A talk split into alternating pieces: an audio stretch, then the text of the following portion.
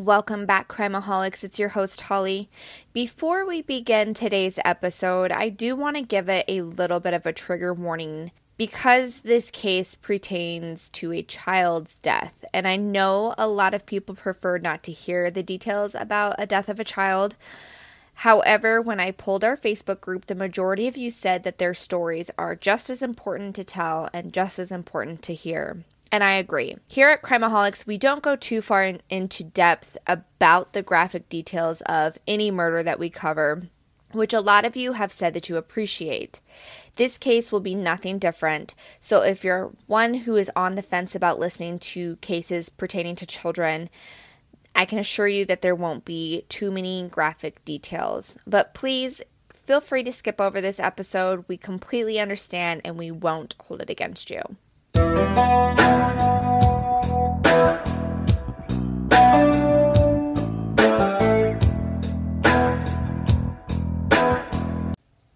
In nineteen ninety-one, Amanda Lynn Lemaire, who went by Mandy, was an eleven-year-old girl who lived in Tazlina, Alaska with her parents and two little brothers. Tazlina, Alaska is a small town that is just over three hours northeast of Anchorage. Now, when I say small town, I mean really small. In two thousand ten, the population of Tazlina was two hundred ninety-seven, which was quite the increase because it was only one hundred forty-nine people in two thousand. So I can imagine it being even smaller than that in nineteen ninety-one. August twenty-second, nineteen ninety-one, the kids of Tazlina could be seen outside, playing, soaking up as much of the sunshine as they could, enjoying that near twenty-four hours of sunlight. Winter, however, was on the horizon, which means cold, dark, long days in Alaska.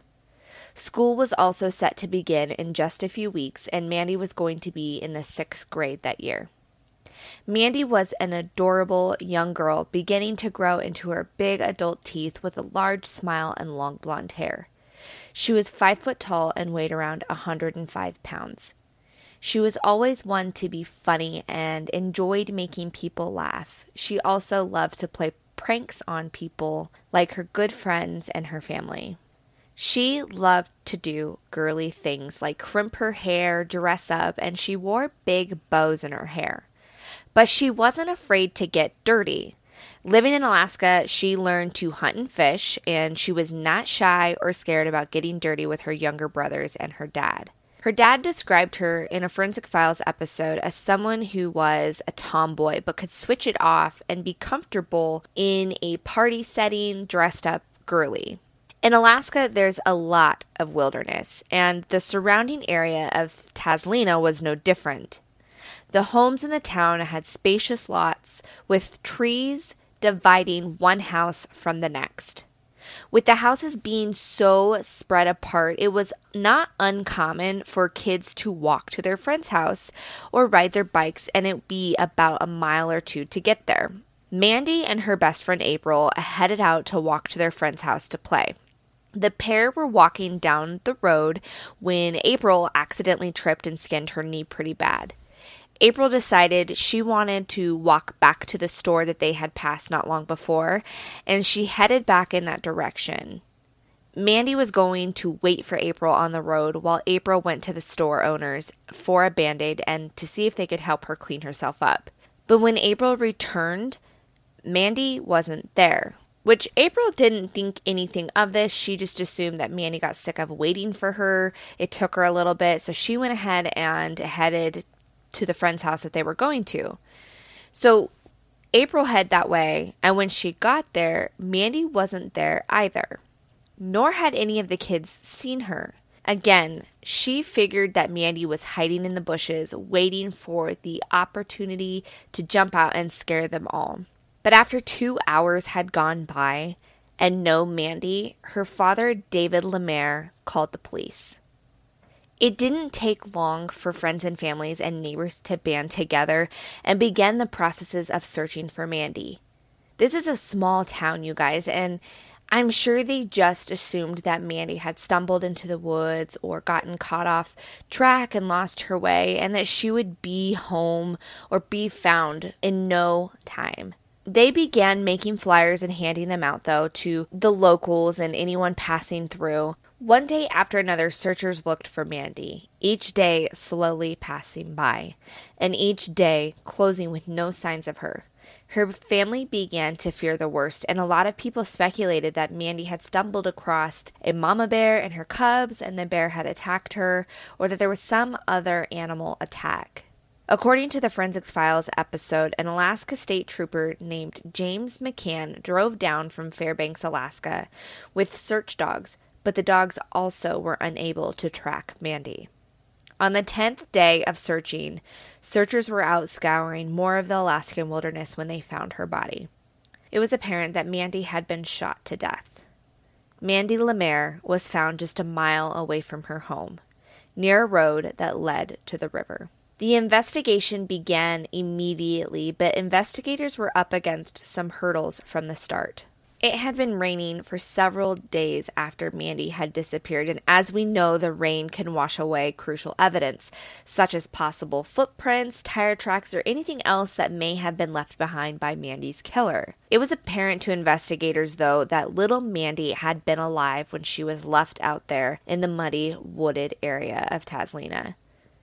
There was some markings in the mud that was around Mandy's body to indicate that she struggled while trying to get out of the wash where she had been left for dead. Not only that, but she also had dirt and mud caked underneath her fingernails, also indicating her struggling to get up. After her autopsy was complete, it revealed that she had been shot twice at a close range with a twenty-two caliber rifle. There was also signs of sexual assault. Now that police weren't looking at finding a lost child, they switched gears and began hunting down potential suspects in Mandy's murder. According to the Forensic Files episode, a police informant came forward and pointed the finger at a construction worker named David DeFaris. He claimed that David was practically obsessing over this case with Mandy and talked non-stop about it at work, which we know from watching all of our crime shows and listening to podcasts that that's kind of sometimes a red flag.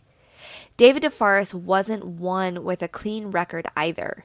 Twenty years before Mandy's death, he was convicted of a car theft. But not only that, but David also more recently had a run-in with the law enforcement and was actually named a suspect in a death of someone in another state. David was brought in for questioning where he denied absolutely one hundred percent that he had not been involved in the death of Mandy and that he had an alibi. When Mandy had been kidnapped and murdered, David claimed that he was at work that whole entire time, and his alibi checked out. Authorities confirmed with David's employer that he truly was at work when Mandy disappeared, so he was marked off the suspect list. But before authorities were finished with David, he had something he wanted to tell them. David claimed that he was traveling down the road where Mandy was last seen when he passed another local man out there as well. Charlie Smithart was known and loved by many people in the community. The kids all loved him because if they ever had issues with their bikes, they would take it over to his shop and he would fix their bikes and then send them on their way with a handful of candy. Forensic Files describes Charlie as a sixty-one-year-old retired steel worker who had been divorced twice and living in a makeshift workshop behind his mother's home. When Charlie was named a potential suspect, the police began thinking back about who all helped search for Mandy. And can you guess who was there? Charlie Smithart. Which, as most of us know, this is not uncommon. Many killers go back to the scene of the crime. Many killers help search for the victims. And many killers go to the vigils and things held for the families. And Charlie Smithart was no exception. When police looked back on the logs of those who had volunteered to search for Mandy, Charlie never once logged in, but they know for a fact that he was there. When Charlie got brought in for questioning, he absolutely denied being a part of Mandy's murder, and that's no surprise there to me, as I'm sure it's not there for you either. He did, however, say he had an alibi. Charlie Smithart claimed that David DeForest must have been lying about seeing him out there because he was at home with his mother watching television. which his mother backed up and confirmed that Charlie was there and that the two of them enjoyed the afternoon and early evening watching shows together. But when two people claim that they were at home and nobody else apparently saw them there, it's hard to one hundred percent know for a fact. So police began searching deeper and trying to check around places that Charlie's mother was known to go. And that is when investigators got their first big break in the case. Charlie's mother had gone shopping at the Copper River grocery store on the day of Mandy's disappearance and paid for her items with a check. The time and date for both the register tape and the check were both marked for August twenty-second, nineteen ninety-one at three seventeen p.m. She had claimed that she was home during this time watching T V with Charlie, but clearly she was actually at the Copper River grocery store. This revelation completely demolished any possible alibi that Charlie was trying to claim that he had. While investigators were vigorously working on building a case against Charlie, criminalists in Anchorage were trying to gather any potential evidence that was left behind on Mandy's body that had not been washed away from the rain. It was then that investigators got their first real clue. Criminalists in Anchorage were working to find anything left behind on Mandy's body or clothing when something caught their eye. Something appeared to be almost sparkling on Mandy's clothing. When the pieces were examined under a microscope, they appeared to be little fine pieces of metal. They also found several red and blue fibers, as well as one single yellow paint chip. Investigators were granted a search warrant, and they took possession of Charlie's pickup truck. Inside, they were able to lift microscopic particles from the seats and the floorboards of his vehicle. During one of the several interrogations that they had with Charlie, investigators, while sitting there with him, noticed something sparkling on his shirt.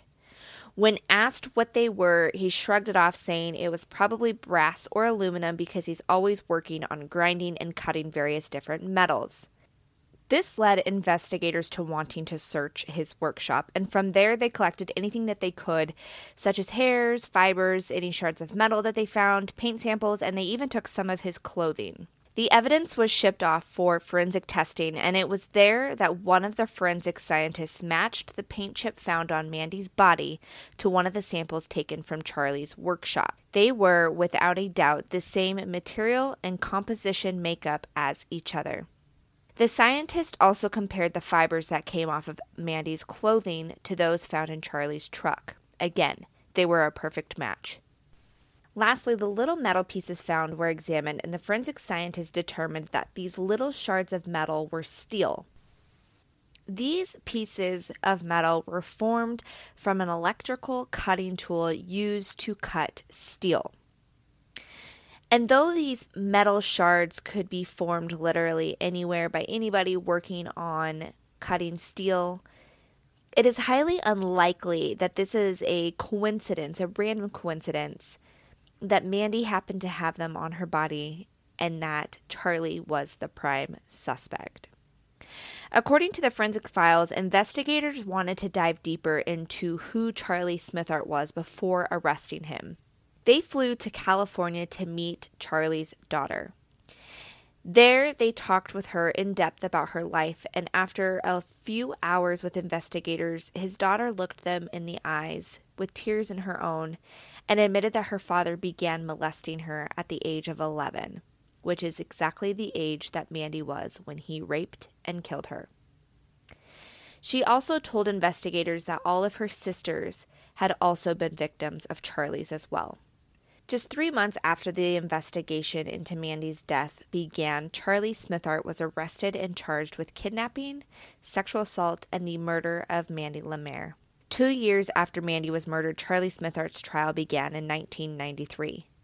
Charlie, during his trial, became outraged many times, yelling and cussing about the fact that he was innocent. But Charlie was found guilty on all three charges of kidnapping, sexual assault, and murder, and he was sentenced to one hundred fourteen years in prison. Mandy's family finally breathed a sigh of relief, knowing that justice had been served for their daughter and for their sister. and they began the processes of healing and living life without Mandy. They thought, for the most part, that their nightmare was over. But six years later, the Alaska Supreme Court overturned the verdict in Charlie's case and demanded that a retrial would happen because evidence the defense wanted to introduce into the trial had been denied and they felt that it was wrongfully done. The Anchorage Daily News reported that Charlie was never released from prison while awaiting retrial, but unfortunately he died of lung cancer before the new trial could be held, which unfortunately also means that his charges were automatically dismissed. Which, if you've never heard of this happening, it happened in the Aaron Hernandez case where his charges were dropped when he was going through the appeal process and he committed suicide.